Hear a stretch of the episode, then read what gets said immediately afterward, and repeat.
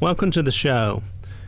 Today we're going to continue our discussion of what to do financially after the loss of a spouse. Uh, this is part two. Uh, we'll, do, we'll continue the discussion from last week, talking about the common problem areas that um, create the most stress, that, that help people, uh, cause people to be the most overwhelmed in that situation. You know, loss of a spouse, I just can't even begin to understand what's involved with that. Um, but these financial areas are important. And they're areas that people overlook, and they create a lot more stress for themselves because they overlook them. Um, this is one of my favorite topics to speak on. It's one I love to speak at, particularly at the churches and the sport groups. In fact, um, we actually have a D V D associated with this message. Um, All of our message, all the radio shows are up on our website. You're always welcome to listen to those again. But this one in particular, we've actually produced a separate D V D um, that you can you can give out to your friends or family or anybody that um, might be interested in that ty- this type of message. So uh, if you would like that, you can just call the office, talk to anybody there.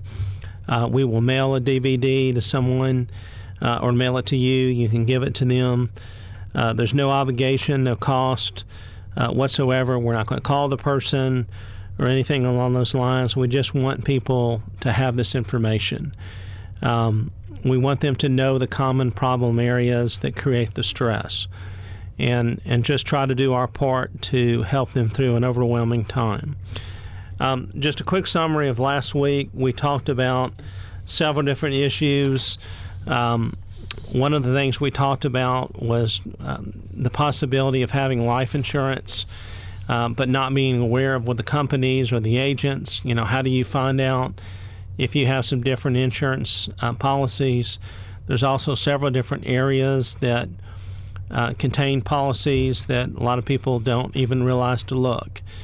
Um, I mentioned the Medical Information Bureau, the M I B. The Medical Information Bureau is a third party that houses insurance information on people. Uh, if an application was made to an insurance company, they will have it. Uh, they will do a search. They're not necessarily going to tell you whether or not the policies are enforced, but at least they give you a starting place of someone to contact.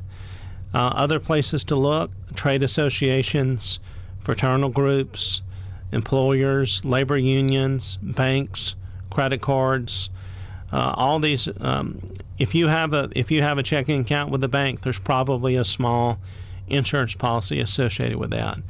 If you have a credit card with a company, there's probably a small insurance policy uh, associated with that.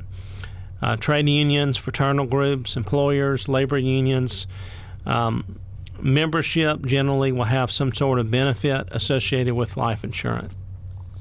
So I encourage you to make those phone calls to see whether or not there's any kind of benefit there. Uh, mortgage cancellation insurance is also another area that we mentioned, that I mentioned before. Uh, a lot of people have purchased mortgage cancellation insurance when they took out a mortgage years ago and forgotten about it. And you can determine whether or not that policy is in place by looking at your mortgage statement. Uh, and there will be some sort of deduction. There'll be a small deduction, but there'll be some sort of deduction on there for insurance, and it will say that. And you can give them a call and contact them um, to see what uh, what paperwork would be involved for filing for that claim. Um, some of the other ideas that I mentioned uh, was not using a personal checking account to receive bills from an estate or pay um, to pay bills from an estate or receive income from an estate. All these transactions need to be separate, and they need to be in a specific estate account uh, that's set up with the bank. Um, very, very, very important. Um, some of the other areas that I want to cover today, uh, one of those areas uh, is with a reverse mortgage.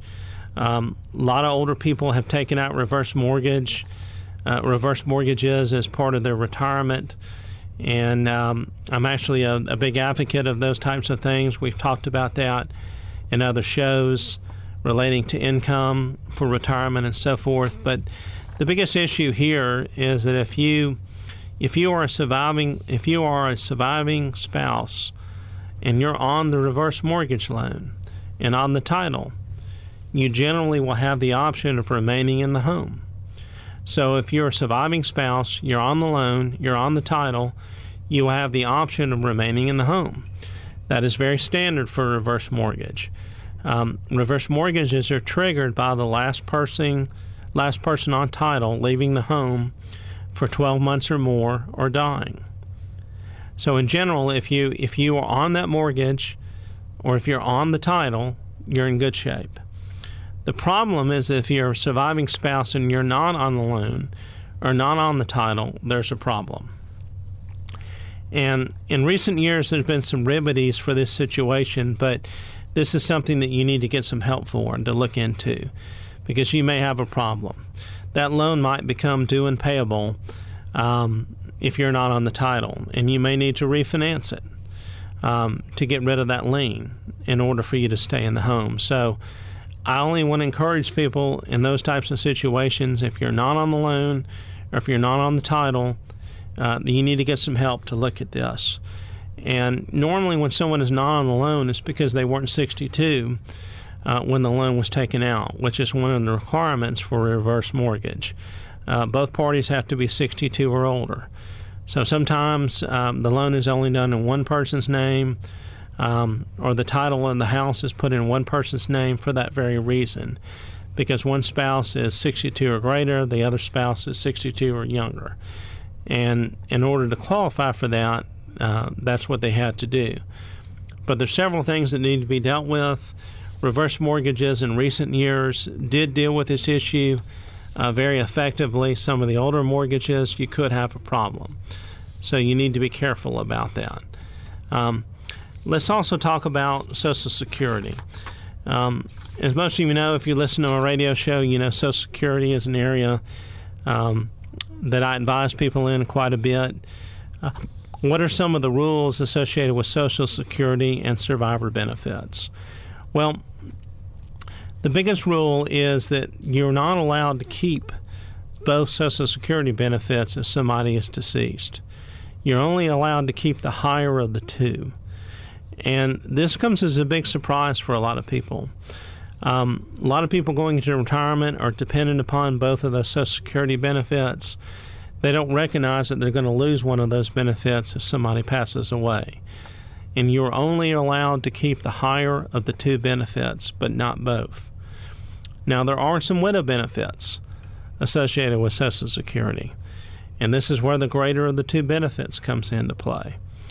Uh, the widow benefits um, are available to, wid- to, to married couples who've been married for nine months or more. So if you were married for nine months or more, and there are some exceptions to that, there's a military exception to that, and uh, there's also an exception for an accident. But if you were married for nine months or more, you have the option of filing for the higher of the two benefits as a widow benefit. So if you were married, and there's two, and there's two Social Security benefits here, and the deceased is the higher Social Security benefit, you could actually refile for that benefit, have it continue for you is a widow benefit if it's the greater of the two benefits and you've been married for nine months or more. Now, the biggest question that I generally receive uh, with widow benefits is what happens when you're remarried. And there's some unusual rules associated with that that I just want to cover very quickly. Um, some of you that listen to the other broadcast about Social Security, um, such as a divorce benefit, would know that you need to be single. If you're remarried, you don't have a divorce benefit anymore. Well, that isn't necessarily the case for a widow benefit. Uh, widows can get remarried, but it has, they have to be remarried after age sixty. If they were remarried after age sixty, uh, they're still available. The widow benefit is still available to them. If they were remarried before age sixty, that benefit is not available to them anymore. Um, this is very, very important. Um, what this essentially means is if you were remarried after age sixty, you then have a choice. And the choice is that you could file with the new husband or the new wife, or you could file under the widow benefits, whatever the whatever the most beneficial would be for you.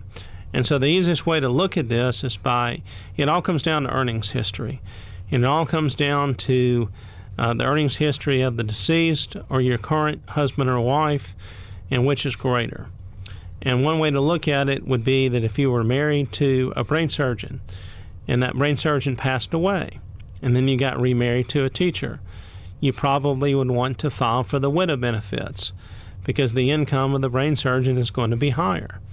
But if you were married to a teacher and that teacher passed away and you got remarried to a brain surgeon, you're probably going to want to file for spousal benefits because your current spouse is going to have the higher income history. And it really is as simple as that. But where people make the mistake is that they don't realize that there all of these things are they're available. All of these things they can they can file for. And they just don't realize that they have these choices. And the Social Security office does not let them or does not notify them they can file all these different ways. And that was a big theme associated with the series for Social Security, that all these different filing methods Um, is generally where people make the mistake. When people leave money on the table for Social Security, it's because they just don't know uh, that they should file one way or another. And unfortunately, no one let them know that they could receive more money by filing this way or more money by filing another way. And that's why so many people make mistakes. Um, people get remarried in this area and they don't think at all about the widow situation. They don't think at all that they might have the option of filing that way. Um, it just doesn't really even occur to them. And it may be a benefit, it may not be a benefit. But under the widow situation, you are allowed to keep the greater of the two benefits. Uh, you can refile for the, for the higher of the two on your spouse, uh, the deceased spouse, if you were married for nine months or more. That is the widow benefit, essentially. So you're receiving that higher benefit is a widow benefit, uh, but you're not able to keep both. And I know that's something that people don't really understand. And we'll continue with that when we come back from the break. Come back from the break. Come back.